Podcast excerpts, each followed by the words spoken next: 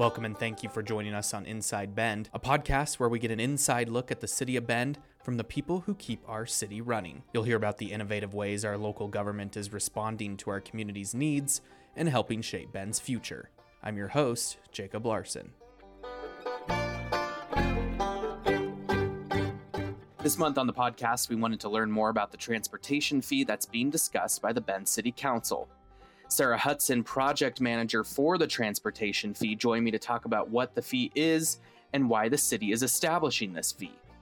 On January third, the Bend City Council held a work session to help provide more direction on a number of items to draft the code that will guide how we implement this fee. This is a major milestone in a nearly year-long effort toward creating the transportation fee. There will be more opportunities for the community to weigh in on this topic in the coming months, as the new policy is not yet finalized. Okay, let's get into our conversation now. Okay, today on the podcast, I am joined by Sarah Hutson. She is a senior policy analyst here at the City of Bend. Sarah, thank you for chatting with me today. Happy to be here. Thank you for having me. So today we're going to talk uh, transportation fee, but I always like to start off with asking you a little bit about yourself, kind of understand your role and responsibilities here at the city. So um, how long have you been at the City of Bend now? I started at the City of Bend in April twenty twenty-two, so just a little over a year and a half. Nice. And what is uh, your role? What does a senior policy analyst do? Good question. It can look a little different every day. I would say for the most part, I help carry forward pieces of uh, the, the funding part of our transportation system plan. Um, so I help oversee our system development charge methodology update, uh, the transportation fee, which we'll talk about today. I've also done a lot of work around federal grant funding for the city. Um, so these are all in efforts to secure sustainable funding to fund elements of our Um, transportation and infrastructure systems. Sure. So mostly it kind of sounds like that you kind of help support all these transportation initiatives that the city is undertaking and um, kind of seeing them through to fruition. Is that fair to say? Yes, it is fair to say. I'm I'm one of the many people that work on it because um, as part of the transportation system plan, which involved a, a two-year community engagement process, uh, there was kind of a funding plan that came out of it, and there were pieces Uh, that we have been acting upon. So the general obligation bond that voters approved and urban renewal. So uh, colleagues work on um, those elements, but I, I carry um, some of other pieces of that plan.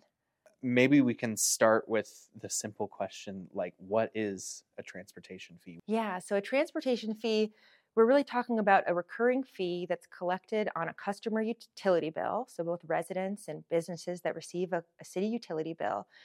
Um, and that funding would go to the operations and maintenance of our transportation system. This is a really common funding tool in Oregon um, because of some of some funding structural issues that um, that a lot of cities in Oregon deal with. So over thirty cities in Oregon have a fee like this. It can often go by different names, uh, transportation utility fee or T U F or street maintenance fee. So different names, but all kind of the same thing where Um, a fee collected through the utility bill to help uh, pay for the cost of maintaining the system. And it really is treating the transportation system as a utility, like your monthly sewer sh- charge. So everyone is paying um, to to keep the system operating at an adequate level. And because we all rely on the transportation in some way, whether you walk, bike, roll, drive, I mean, we all get delivery, garbage hauling services, school buses. There's a lot of things that function based on our transportation system. So that's kind of the idea behind it. Why are we talking about this now? Why are we doing this now? Yeah, so there's a few things at play. So first and foremost, we need a sustainable source of funding Um, for operations and maintenance of our system. Um, certain pots of money can be used for certain types of things. So the general obligation bond or system development charges, those can only be used for certain capital expenses. We don't have a great source of funding for just operations and maintenance.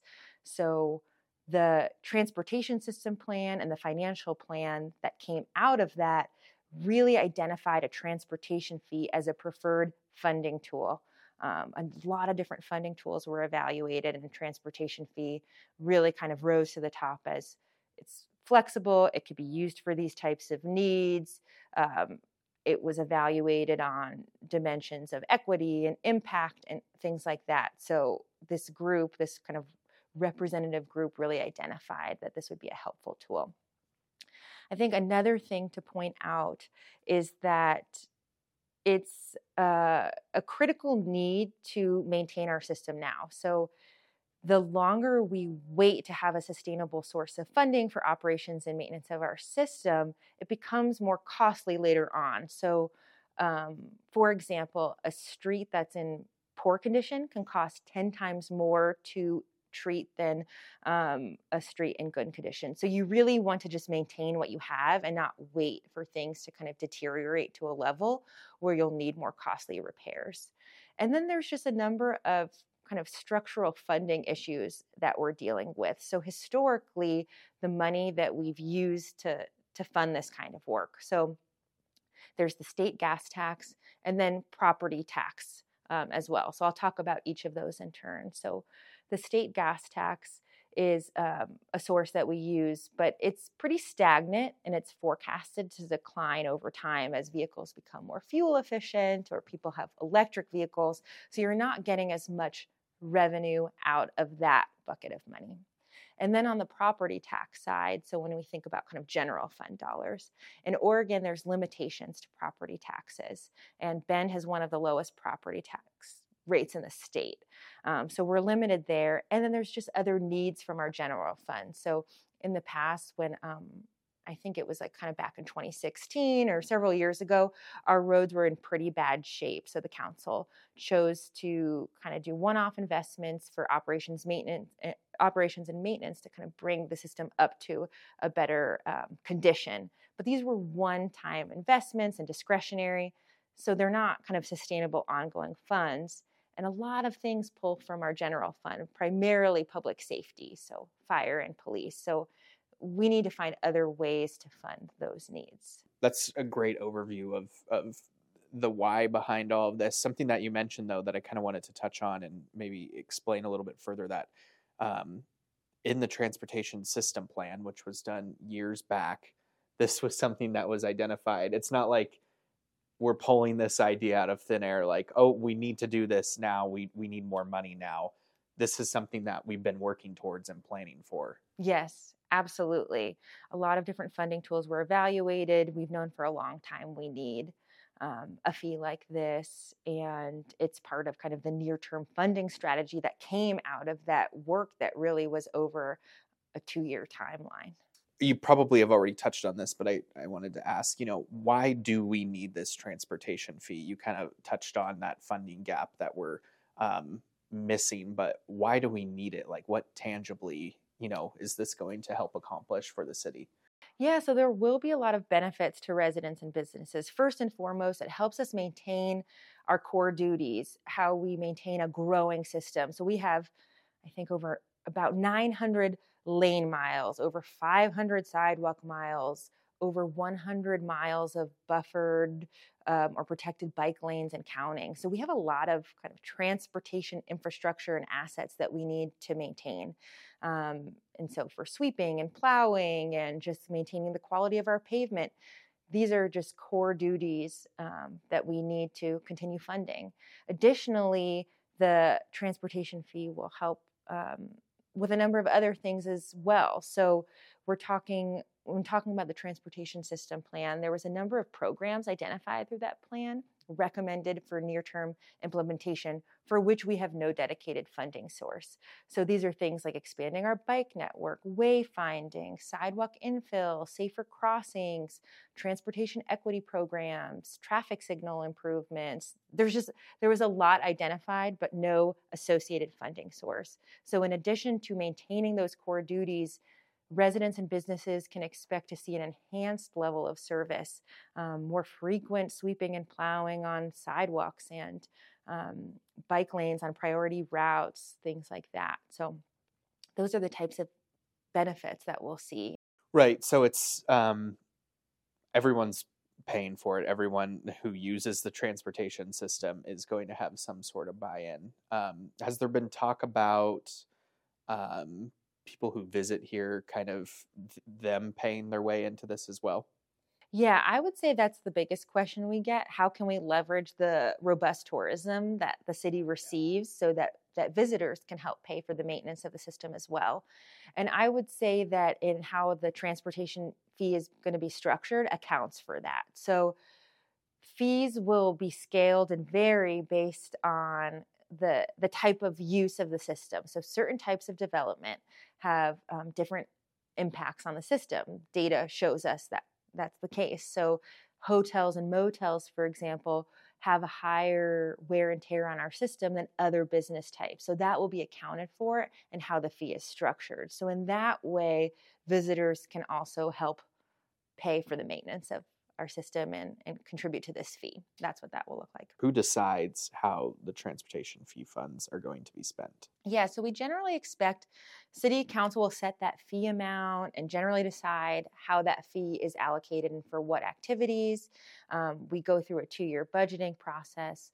We'll also talk about, as part of that council conversation, certain accountability measures so that community members can be assured that the fee is being used as um, intended, it's transparent, and it's aligned with community priorities. So how do we follow up on how those um, revenues are spent? It might look like biannual reporting where we say, this is what we're going to spend it on, and this is what we spend it on. Or it might mean reconvening um, a community roundtable. So earlier this fall, we held three community roundtables with a representative group of community stakeholders to get input on the transportation fee. So we could decide to reconvene that group. So there's a number of ways that we can choose to um, kind of bake that accountability into the ordinance, the implementing ordinance for this fee. And also you mentioned too um, that there's the potential that it's going to be phased in. Um, are we able to talk about what that might look like yet at this point, or, or is it too early to tell? Some ideas that have been floated out, or maybe, so ultimately we're looking at um, a full like fifteen million dollars revenue target if we, you know, collect the full amount of the fee where we're maintaining our core duties and then also enhancing level of service. So it could look like in the first year of this fee, we collect five million dollars. So it's kind of collecting roughly a third of of what that would look like. So it's it's always a trade-off, because if we're collecting less of that total revenue target, we're not able to do as much in terms of some of those additional enhanced services that I was describing. Um, but in terms of maintaining our core duties, we could. So it's it's a trade-off between kind of phasing it in and having a um, cost that's more pal- palatable to folks in the beginning, but it means a little less that we can do in the beginning because we don't have that same level of revenue. So that will be kind of part of the conversation. You talked about that fifteen million dollars uh, figure that we'd be collecting. Is that kind of the number that's been identified, that that's kind of what would kind of fill that gap and get us to where we need to be to continue to maintain the roads, plus provide better services for the community? Like that's kind of penciled it out and seen that that's the spot we need to be at? Yes, that's where council has provided direction of, that's kind of that target where not only do we maintain levels of service, but can actually do more to advance the priorities from our transportation system plan. Now, I guess there's different ways of looking at it, because if we had no like maximum live, limit and we wanted to do everything and bring every road up to like ideal condition in the system and and totally reduce our maintenance backlog, I mean, the number would be astronomical. So it is balancing both like how can we continue keeping our system operating at a really good level and do a bit more. What excites you about doing this type of work with the with transportation in this transportation world? I think it's really exciting because it's tangible. You can go around town and you can directly see and feel the impact of this work, whether it be I'm going to be biking on this road and I feel safer doing so, or it's easier for me to walk to a destination, or there's less congestion on the system because of these improvements we've made. So it's just easier to drive around. No matter the mode, you can feel the positive impact, and it makes it easier to get around and, and feel connected. So I love that you can, can see it in, in real time. Yeah. Yeah. And, and my next question for you, and kind of how I like to end these, is just asking, you know, why why do you like working for the city? What is it that kind of keeps you motivated? Oh, there's so many things I love about working for the city. There's amazing folks that work here, and so I just really enjoy coming to work every day and working with passionate, um, smart people who want to make their community better. I love living and working in our community, and and again, kind of seeing that tangible impact of the work that we do and being like, oh, I, I had a piece of that. Um, and then I love being able to work with our community members. We just have an incredible community, passionate community, and I've gotten to um, intersect with so many folks I might not otherwise. So it's just been an incredible experience. I feel very grateful for it. Thank you so much for your time and speaking to me today. I appreciate it. Thank you so much for having me. Thank you so much to Sarah for being our guest on the podcast. As we move forward with this process, there are going to be opportunities for you to weigh in on the proposed fee. Here's where things stand now after the January third City Council work session. The plan is to phase in the transportation fee starting July first of twenty twenty-four over a three-year period, with an annual revenue target of five million dollars in the first year, ten million dollars in year two, and fifteen million dollars in year three. That means residents can expect to pay about four dollars to five dollars and fifty cents per month extra on a utility bill in the first year. Council also gave direction that households that are receiving utility billing assistance should receive a fifty percent reduction in their transportation fee automatically during the first year of the fee. The fee will look a bit different for non-residential utility account holders. Those business accounts will be charged a scaled fee based on the square footage of their building in the first phase of the fee, with smaller footprint businesses paying less and larger square footage businesses paying more.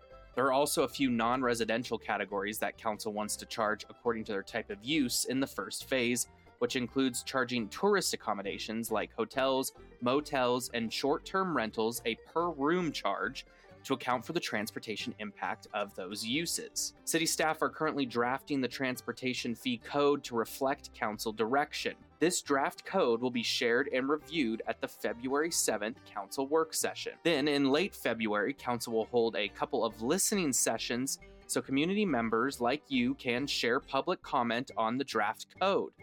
Details on time and location will be shared soon. If you'd like to be involved in the process, you can always write to council with your questions and feedback at council at bend oregon dot gov, and you can stay up to date on the progress of the transportation fee at bendoregon dot gov slash transportation dash fee. Thank you for tuning in to Inside Bend. If you enjoy listening, don't forget to subscribe, and you can check back each month for new episodes. And also a very special thank you to the Pitchfork Revolution for providing us with this music.